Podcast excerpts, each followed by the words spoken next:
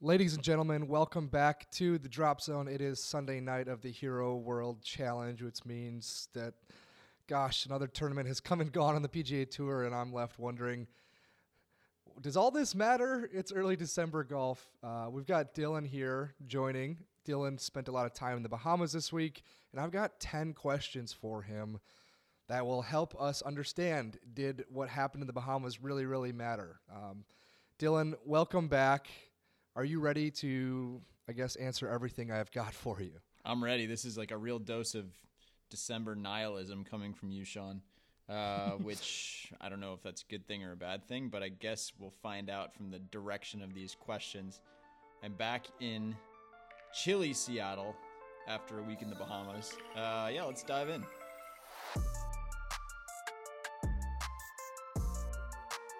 All right, 10 questions.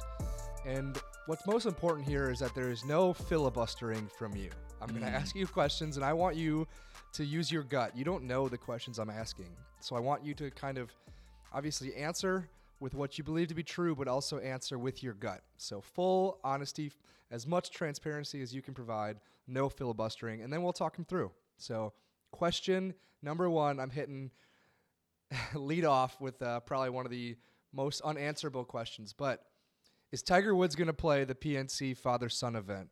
Yes. Yeah, he's going to Wow. play. Um, I mean, the guy seemed like he he he saw a little bit of competition. He saw some other, you know, racehorses around. He he he kind of got them in the side of his blinders or whatever you'd say in the horse racing world. and he started to taste, you know, the competitive fire. I think that uh, he's going to play the PNC. I think Charlie really wants him to play the PNC, and I think we've seen enough from him that he can he can rip it. I mean, he can swing.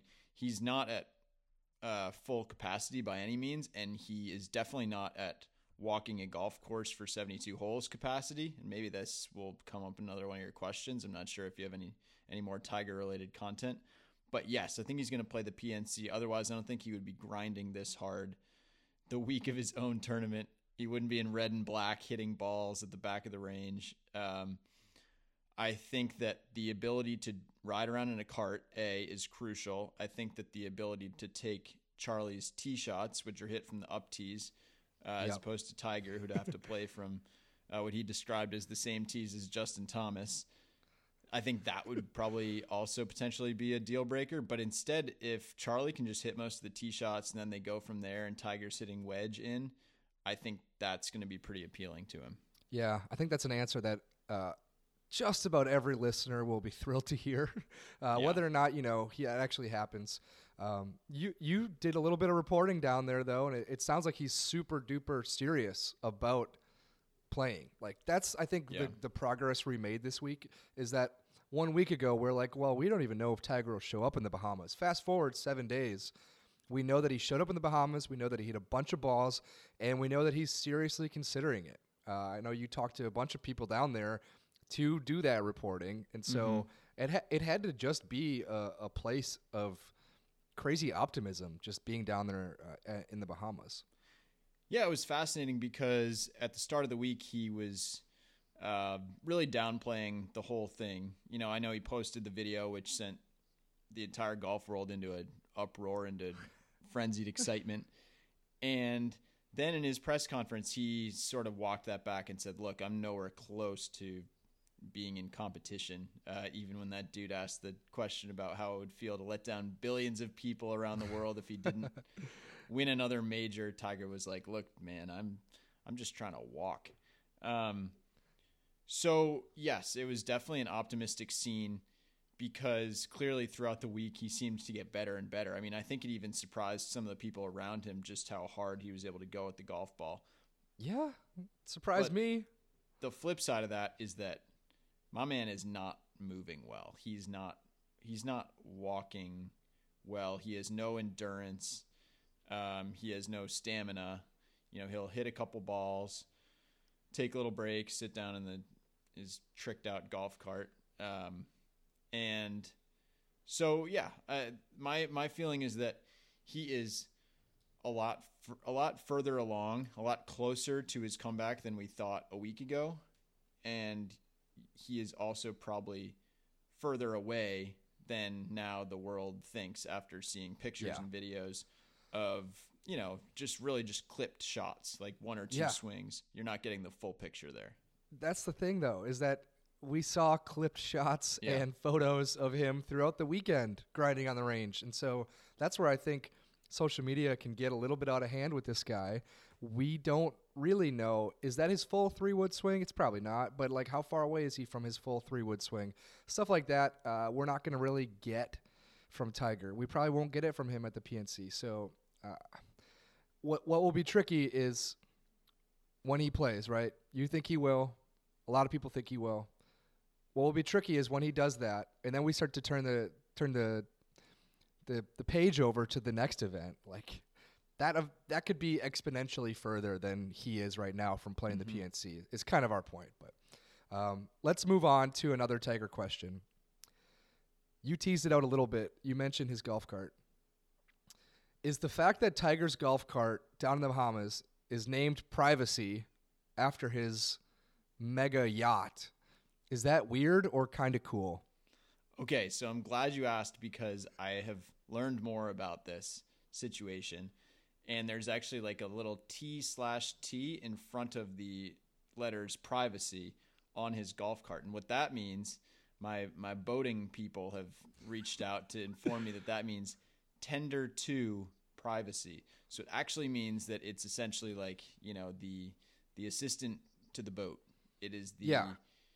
it is so it's not necessarily independently named privacy it actually is just uh, it's like a, if you were taking a little dinghy out to your yacht Yes. then this is the equivalent of that and i think it's uh, I, I guess it's for like maybe partly tax purposes it's for i don't really understand i mean this is this speaks to something else which is that you know probably every single person in attendance at this tournament could have told me about tender 2 and about what you do with your yachts i mean this is the wealthiest collection of people at any golf tournament and i think that includes the masters like your your per capita wealth at this thing is bananas um Okay, so Dylan. anyway that, that's answer kind of the question. but Is it weird or cool?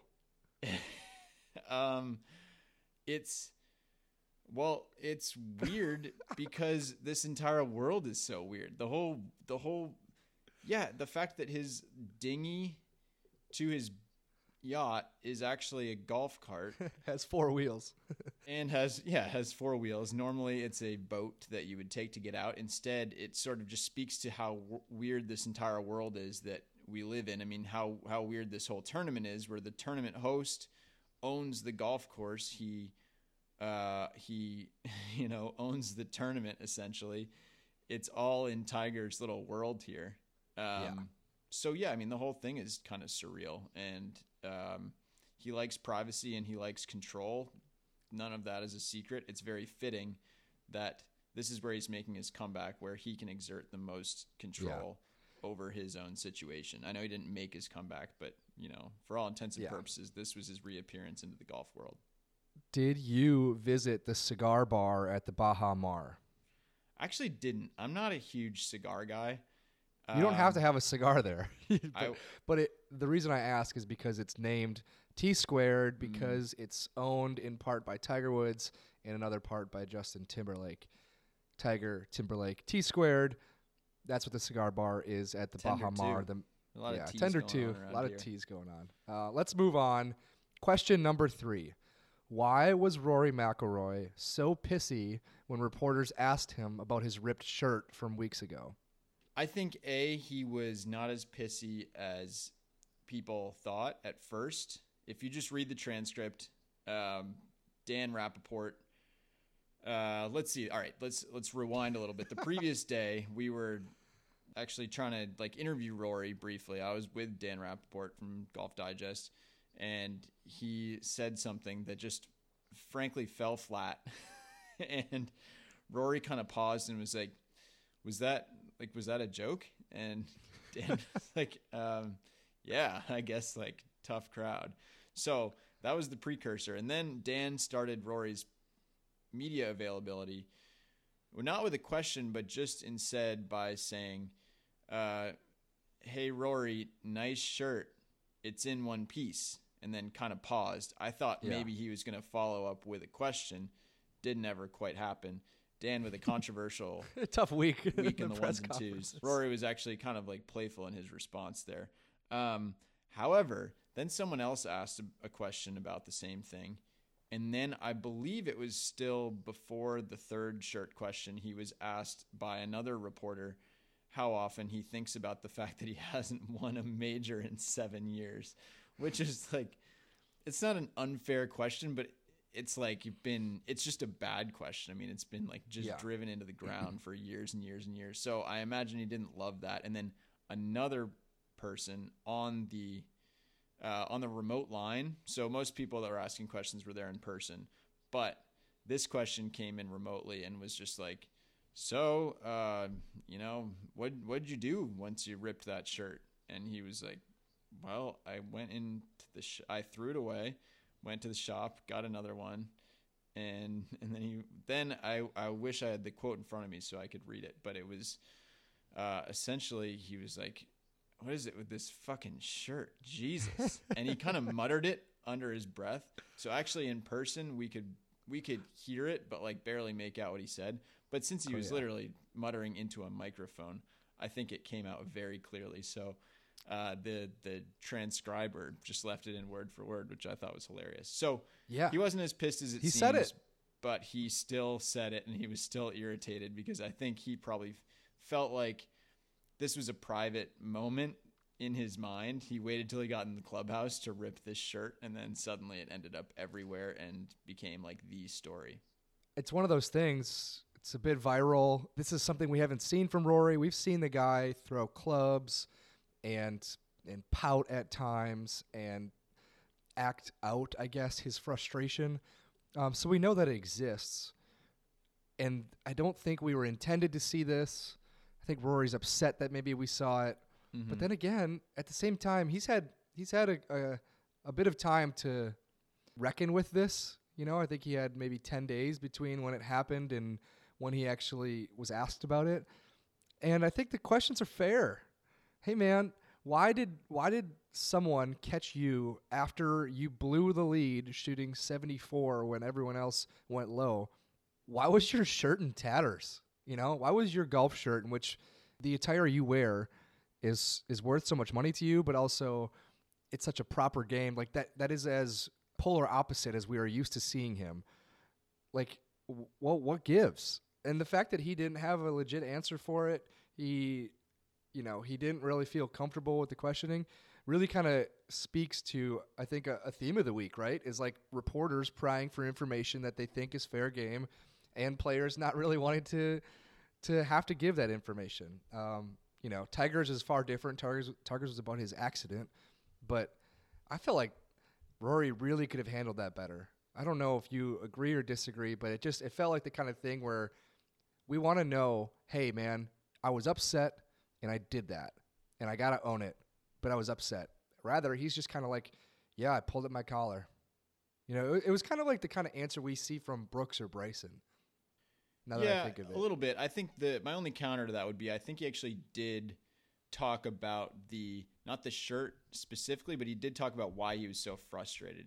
What he said was here, I'll just read it out. He said, "What I was angry about was how I reacted to the bad break, and by that he means uh, on the 15th hole he had a pitch shot that he was trying to get up and down for birdie. He was you know in a share of the lead at that point. Hit a really good pitch. It hit the pin, bounced back into the bunker, made bogey." three putted the next hole, uh, lost by a billion. he said it's not the not the bad break or the fact that I didn't win the golf tournament because Collin played great, and even if I hadn't had that bad break, there was no telling that I was going to win the golf tournament. It was just my reaction to the bad break that made me angry because I basically lost my head after that and made bogey on 16, and then so it was just more angry at the fact of how I responded. That was the big thing.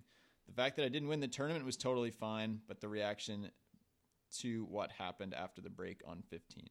So he did sort of talk about it, but I think he was reacting to essentially like the viral moment. Like he probably didn't love that this has become the enduring image. sure. I mean, it is funny with Rory, right? Because he's such a pleasant guy. He's such an affable guy that when we see these I don't know out of character moments. I guess it mostly just speaks to what golf is like as a game, but there we have we have a not a non-zero number of frustrated Rory moments of him throwing a club into a lake, of him tossing a club in his words under the New Jersey Turnpike this summer. Um, has he have we seen him snap clubs?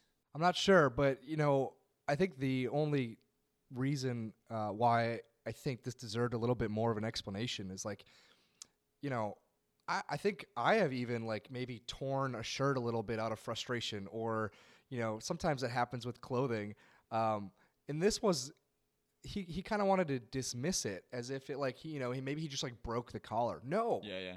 he like the shirt was in tatters. He he tore through the collar and then it went down the you know the this his side. Like this mm-hmm. was I this was the kind of work of someone who wanted to tear his shirt. So, So- here's my question for you, Sean. I know that you're asking me the questions, but I do have an interlude, which is was the shirt tearing incident a positive or negative for Nike Golf? Is he getting calls from Nike being like, look, dude, not exactly a great look for you to be shredding our gear? Or is it kind of an all all attention is good attention thing where they're like, hmm, little blade collar, Rory action. Yeah, I don't think so. I think it it it says, hey, if you want to tear our shirts, you can do it kind of easily. Rory did it. Rory didn't even really want to do it, but he did it. Yeah. Uh, I would say net net negative. Um, So maybe that was on. another. Maybe that was like a, a final contributing factor to his Why he uh, was annoyed, reticence on the the subject. Let's move on to the guy who beat him that day. Question number four: Is Collin Morikawa boring? Well, oh, who beat him that day? I was going to say I don't know if you you watched the conclusion of the tournament today. Did not actually go Collin's way. Is Collin Morikawa boring? Uh, as a golfer, no, actually, he's not. He's not boring. He's he's kind of exciting because he's not as good as people think he is. It's easy to oversimplify his golf Whoa. game, and it's easy to kind of say, "Oh yeah, I mean this guy's meteoric rise is ridiculous," but he's not without flaw. I mean, his short putting can get squirrely.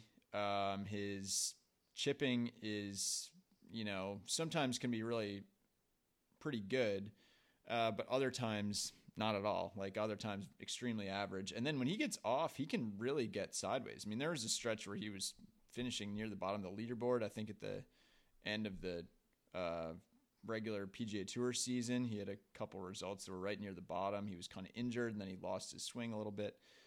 He's certainly not bulletproof. He might be the best golfer in the world, but I think the uh, tendency is to say, "Oh yeah, this guy is infallible. He hits every iron shot to five feet." And while his irons are sick, undeniably, and he's a relentless ball striker, he's not a boring guy because you don't actually know that he's going to close things out. And so today, five shot lead at a really, really unpredictable golf course where we saw the first round leaders and the second round leaders and the third round leaders all absolutely plummet on the, the leaderboard. yeah, no, I don't I don't think it was shocking that he didn't win on a scale of, you know, best golfers Wow. in the world blowing five shot leads. It's always going to be a little surprising, but Yeah, it felt surprising to me. I mean, the guy who had a five shot lead, absolute cruise control, and a course that you, it just it feels like when people play it well, like you never would get into trouble out there. But then the opposite also seems true. Is like when you don't play well, oh wow, you know you can kind of explode out there a little bit. So that's a good answer. Let's move on. He started the day, Sean, I will say, 12 shots ahead of Justin Thomas. Finished the day, tied with Justin Thomas, T5. Highest score of the day, four over. Uh, tied for the highest score of the day with our man Jordan Spieth, who ran into, uh, took a wrong turn, we should say. Question number five Does Viktor Hovland winning this 20 player event matter? Does it matter in how you think of him? Does it matter in any way other than he made more money than anyone else this week? Yes, it does matter because Viktor Hovland is not a guy that's won 40 golf tournaments. Um, and even though it's a limited field, even though it is a low atmosphere event, it's still a win over some of the best players in the world. There's a few missing. Jon Rahm wasn't there. Dustin Johnson wasn't there. Patrick Cantlay wasn't there. But a whole bunch of guys were. And so the fact that he went nuts today, got to eight under with Eagles on 14 and 15, and then birdie at 16 before he uh, bled bogey bogey into the finish. The fact that he turned on the Jets like that and seized this tournament says something. And it doesn't matter in the way that Collin Morikawa's majors matter, obviously, but the fact that this went from another victory for Morikawa and the world number one title, and instead turned into a win for Viktor Hovland, who is certainly not now close to Collin Morikawa in terms of accomplishments, but a tiny tick closer, and importantly, not further behind. It just gets him that much closer to you know being one of the top players uh, of his new generation. So it does Okay. matter. So does it matter more that he won, or does it matter more that Morikawa didn't seal the deal and did not become world number one? Like, what? I guess that's the that's the question that you Mhm. almost asked yourself. Mm. It's like the number two player in the world had a five shot lead and lost. The number like whatever. This is question five A here is is yeah, yeah. what matters more that Viktor won or that Collin didn't? I think it matters more for Viktor that well, I mean it's a combination. That what matters more is that he beat Collin. But yeah, what matters more is that Morikawa lost, frankly, because if he wins and becomes world number one, his he's a full Jedi at that point. I mean the a Jedi. the, the journey is complete. He is yeah, he's completed his training. Viktor, meanwhile, just gets another uh, another Resort victory. yeah Caribbean title here. Um, the the Caribbean Prince Viktor Hovland, who has now won twice at Mayakoba, once in Puerto Rico and once in the Bahamas. Never on the mainland USA, but also No. never outside the continent of North America. Well, he's won. in I mean, Europe, he's so yeah, he's won in Europe. there aren't that many tournaments that are on the PGA Tour that are outside the North American continent. So hey, but he hasn't won the ones that are. yes, Let's move on uh, to a very adjacent question. Uh, close by, does the Hero World Challenge matter? oof. It's funny being there. Doesn't feel like it, and it totally matters in like in a more of a, a fun and personal way. I don't think it matters when you're looking at, you know, Rickie Fowler's Hero World Challenge title, for example, doesn't matter. I mean, it's great that he shot 61. It's great that he beat a bunch of people, but it's not changing his legacy. And hopefully, this doesn't sound like I'm completely contradicting Yeah. the answer I just gave. But I think that for Viktor and Collin specifically, this had the ability to to kind of change their perception, change their ranking. Um, so I guess yes, it matters, but being on the ground there, it it feels like this is just an exhibition. Um, I mean, you kind of realize that the guys that are outside the top five, the way the payment is structured, there's basically no incentive to grind it out once you're not going to finish. I can't remember exactly what it is, but basically you get $100,000 if you finish 20th, and you maybe get $150,000 if you finish like sixth. So there's a lot of extra work. There's a lot of golfers between you and sixth place if you're down near the bottom. So anyway, the whole thing contributes to a very chill feel. There are very few fans. There are, uh, I believe, about a thousand tickets printed each year, and they don't have to reprint.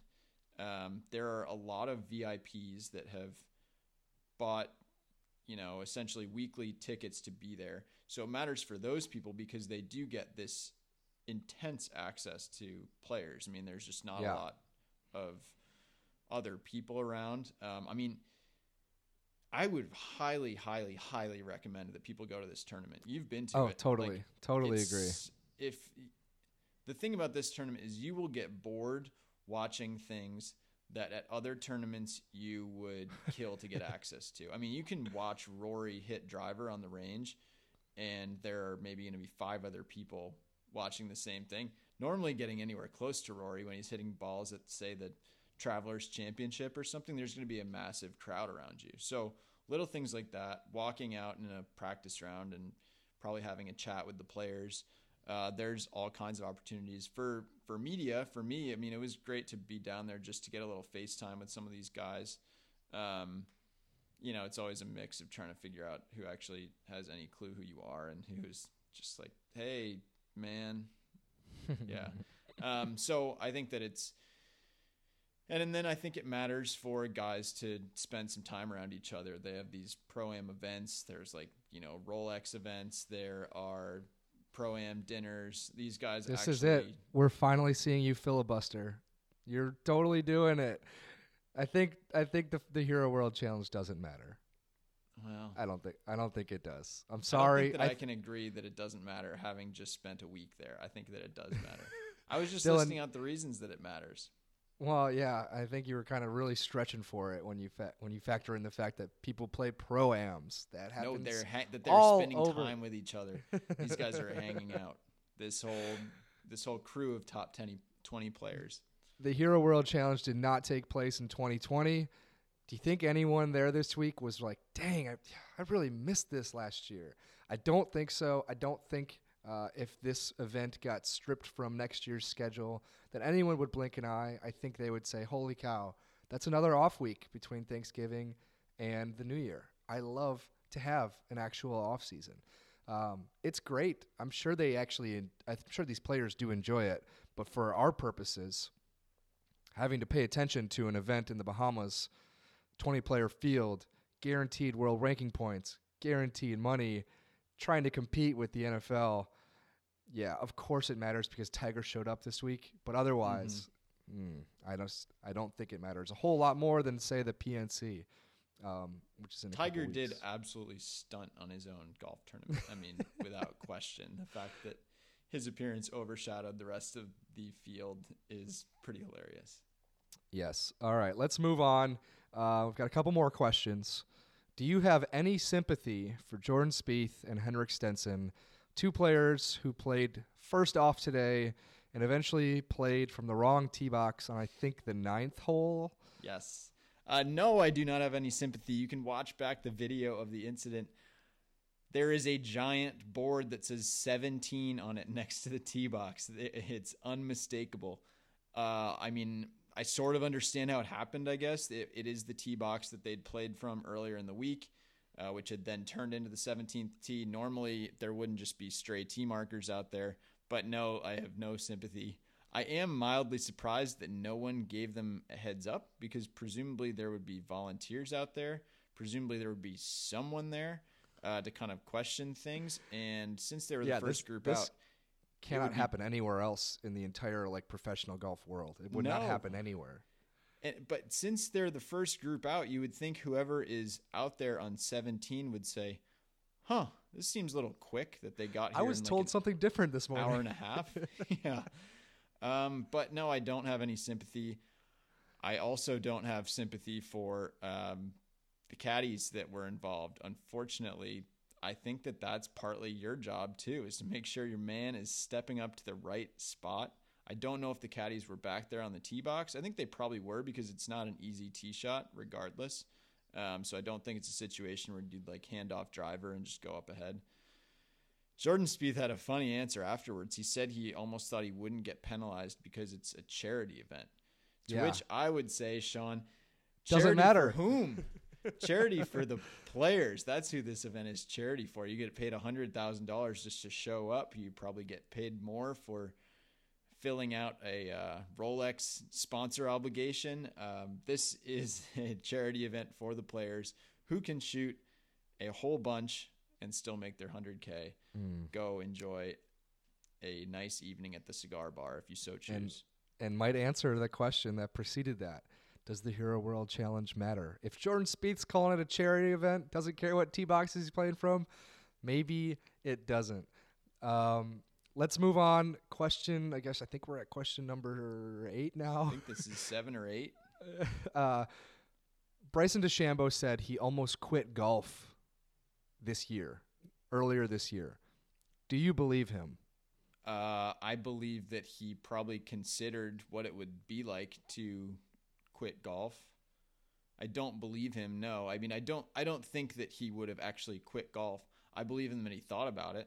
I believe him that he considered life as a YouTube star slash long driver slash content guy. Um, I think that playing golf means experiencing a lot of failure and frustration, and it also means exposing yourself to a world of people that don't all like you. And I think that that's tough. I think he checks social media, which I'm sure is absolutely destructive to his mental well being. Um, I mean, you know, given how, like, I'm sure, yeah, normal people, if they see someone say, man, you're stupid in an Instagram comment, probably throws you off for a few minutes. And you can imagine. Has that ever happened if, to you? Yeah, it happened to me a bunch of times this week. um, but if if you are just getting a constant influx of that stuff, and then if you're facing reporters that you don't think are on your side, yeah, I th- I'm sure he took a step back and said, "Look, I don't need this. I've got all this money. I've got you know my own content channels, and it's probably related to the reason that he has stopped talking to the media. He didn't talk to uh, pool reporters this week. He talked to Mark Cannizzaro for the New York Post in that interview that turned into that story about him quitting golf. But I think he's just tried to cut out everything that is unhelpful, except man, the, the Instagram thing. I think that I think that that's very real. I think that that would make you want to quit golf. Um, so, yes, I believe he thought it. No, I don't believe that he was actually close to doing it. This is, at the end of the day, his identity and the whole YouTube channel thing suddenly probably doesn't work as well if he's not a top 10 golfer in the world. Yeah, it, it's definitely interesting. The gray area that can live under the word almost is uh, pretty wide, but what what is most interesting about his comments is that you look at his year he he truly had a roller coaster year. I think mm-hmm. roller coaster is is most often um, a cliche and an exaggeration, but I don't think it is with Bryson. I mean, you look back to the beginning of the year, and he kind of extended his dominance from 2020, and he wins at the Arnold Palmer Invitational and hits. You know, every time he reached that um, sixth tee, is that the sixth 6th mm-hmm. hole in mm-hmm. Arnold? Yeah, number at, six. At Bay Hill. Every time he reached it, he had the entire attention of the entire golf world just on him. He created yeah. an, an NFT. I was gonna say out of it. freaking like, NFT. And and so you have that high. You he contended at the Players Championship. You know he didn't really have the beginning of a great uh, major championship season, but then he you know he had the lead on the back nine at the U.S. Open, yeah. but then crushingly loses it. Um, and all amongst that whole like span of time, you have the feud with Brooks Koepka that you know, he probably thought he was winning at some points, and then he definitely knew he was losing by the time the FedEx Cup rolled around because Brooks Koepka had a lot of people cheering against Bryson. Um, and you know what? Bryson might have incurred a little bit of that on his own. You know, people cheer against him not just because of Brooks, but maybe because they don't like Bryson on his own. Um, but then he has an incredible Ryder Cup, and a week after that, the whole long drive thing. And so, I think there are like five or six different moments in which you would you would naturally step back and think this is the best life I've ever wanted to live and also similar moments where this is the most chaotic version of the life I wanted to live and I don't know if I love it. Um, yeah. I think that's well said because specifically when he was thinking about quitting, he said is there were a couple incidents around it. It was the the Brooksy thing, all the Koepka fans kind of turning on him very vocally at PGA Tour events. So that's something you're getting exposed to there. And then it was also, you know, giving kind of bungling the answer on why he wasn't vaccinated, um, and right. then just stepping into a world that he he definitely didn't want to get into, and feeling like he got blindsided with that. I mean, whether you think that's fair or not, I don't know. But suddenly it was he was in a world where he felt like the the energy was a little hostile. And I think Bryson yeah. likes to be he likes to be loved. He likes to be in an arena like the World Long Drive where everyone yeah. is delighted that he's there and you have the you know this group of adoring fans and Look, I think that's natural to some extent, and I think Yeah, he, but yeah, I I think, think he it is. feels it more than some others do.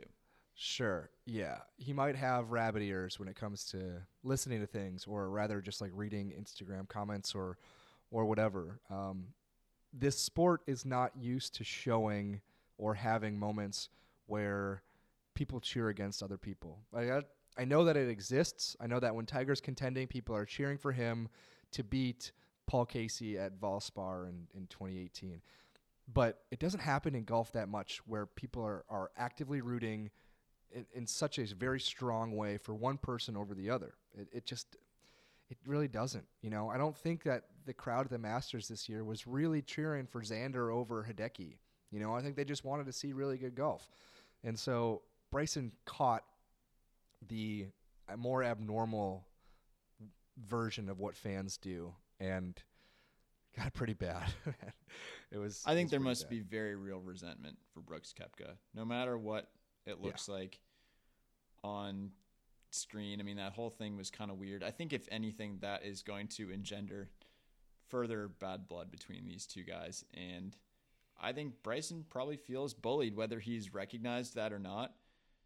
I think that's kind of how he felt about the whole situation. Is like Brooks Koepka was bullying him. He couldn't really do anything about it, and then felt kind of helpless. So, I mean, it's actually going to be more interesting, I would say, if they get paired together in the future because uh, that thing's not buried.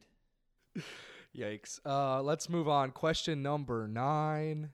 Why is there so much attention being paid to the Saudi International Field? And this is a pretty hard Hmm. pivot from the Hero World Challenge, but not all too hard of a pivot um, because it, it, it matters to a lot of the people that were down, uh, or at least a handful of people that were playing in, in the Bahamas.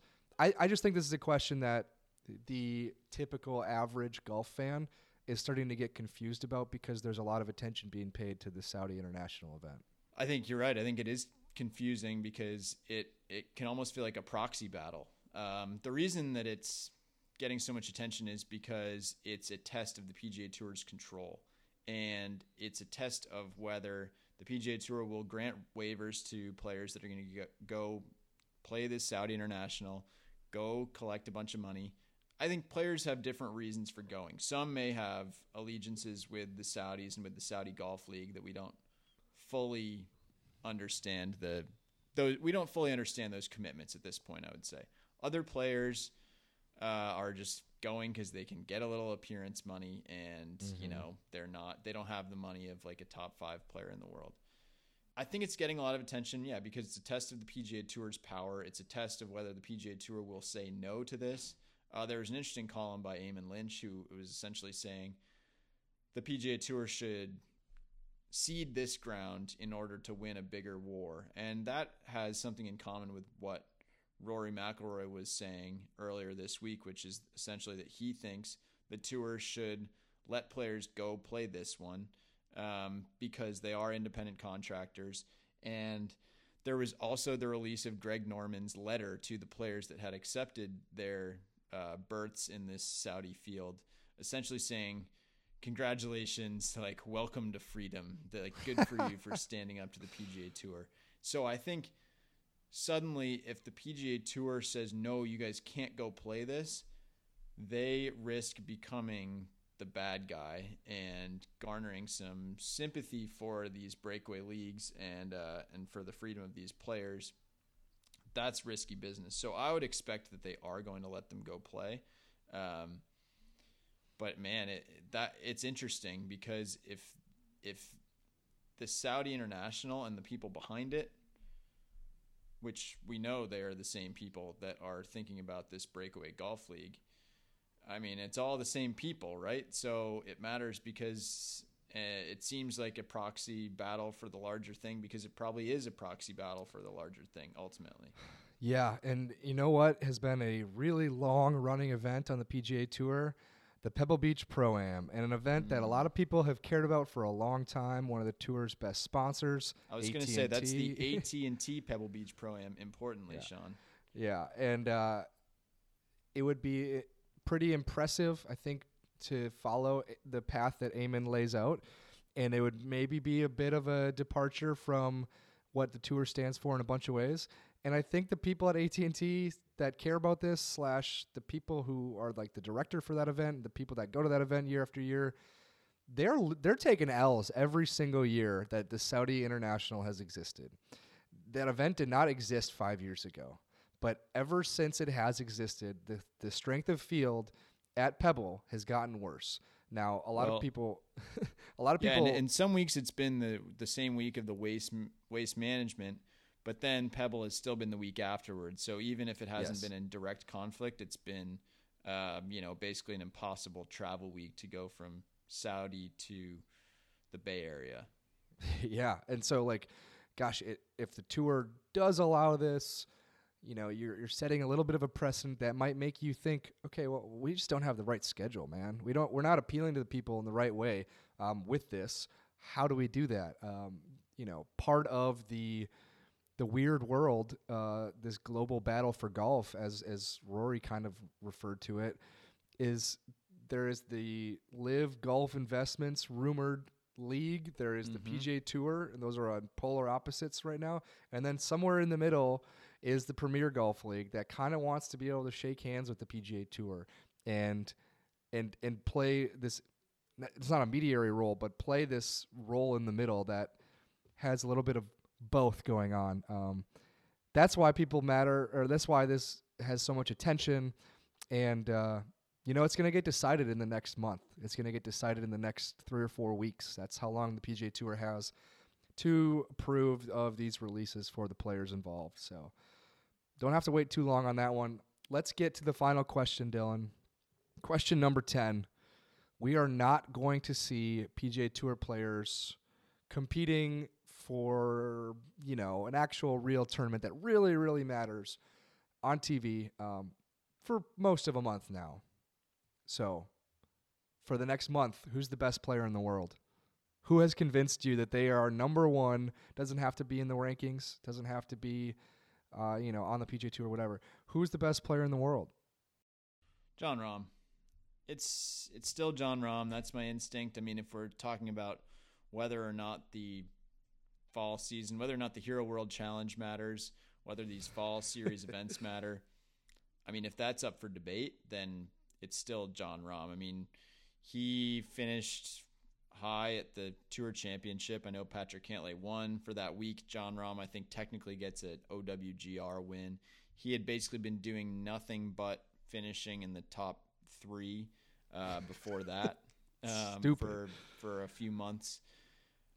He earned his way to world number one, and I think he still belongs there. A couple sketchy showings after you know drinking too much wine in Napa, and then going to Spain and playing like crap doesn't really do much to uh, knock him down in my eyes. It's been funny this fall because there have been a few players.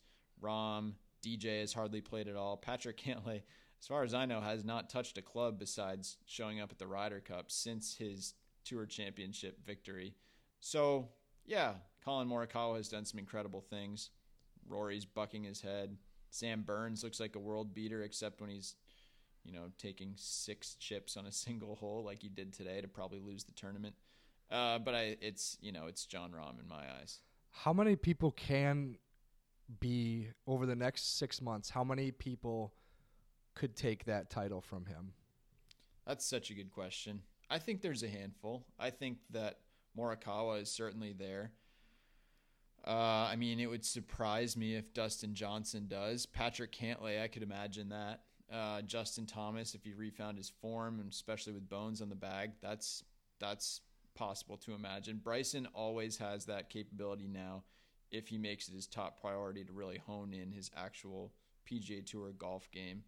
Um, I mean, through one round here this week, you could have talked me into Rory. Now, after playing four rounds, I'm a little bit less convincible.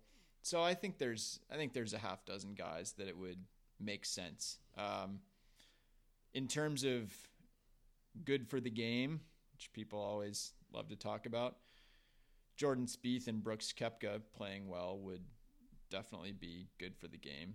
Koepka, he- heck, for nine holes in Las Vegas, he looked like a world beater, and he actually played really well for 54 holes at the Hero World Challenge. But I don't expect either of those guys will be the best player in the world. So yeah, I think there's a there's about a half dozen guys that would not Yeah. shock me if they were in that position. Extremely unfair question. It might be a good one, like you said, but it's a tough one because six months is an eternity in the world golf rankings. Uh, you know, six months ago, Jon Rahm was not even a major champion. So he was. I he was- will say though, Sean, I was looking at the some stat. I wish I knew where it was sourced from, but nobody holds the world number one title an entire year. It just doesn't happen. No one ever No. does it. Nope. I don't think anyone has done it since Tiger, and Tiger has done it for about nine different years. But uh, but at some point next year, if history is any indicator, Jon Rahm will lose the world number one title. Maybe it'll be to Morikawa, maybe it'll be to JT or DJ or one of these other guys, but it's probably going to happen. And if not, he kind of ascends to that next level. All right. Well, that's good enough, I think, of I don't know, I I probably asked you like 15 questions, not just 10 questions. Um, but I think you did a pretty good job. Not a whole lot of filibustering. Good follow ups. Yeah, you did pretty well. Um, that's it for the drop zone this week, folks. If you enjoyed those questions, you know you can you can tell Dylan he's right or wrong, or me me just as well on Twitter, on Instagram. You can find our emails somewhere. Give you us can maybe leave a five star review and uh, I mean hope, hopefully nice comments and roasts only. If you leave Yeah. a five star review, you can say whatever you want in the That's review. true. How about that? That's right. Um, lastly, I have to give a shout out to. I You got to call him an award-winning listener, and I guess it's kind of a cliche. His name is Dan Bartles. He is a- an early 20s kid in Wisconsin who's a huge fan of the Drop Zone. We appreciate all our huge fans, and if you want a shout out, just ask us for one because we are not above that. Is it And, that uh, easy? Yeah. We will see you in another week.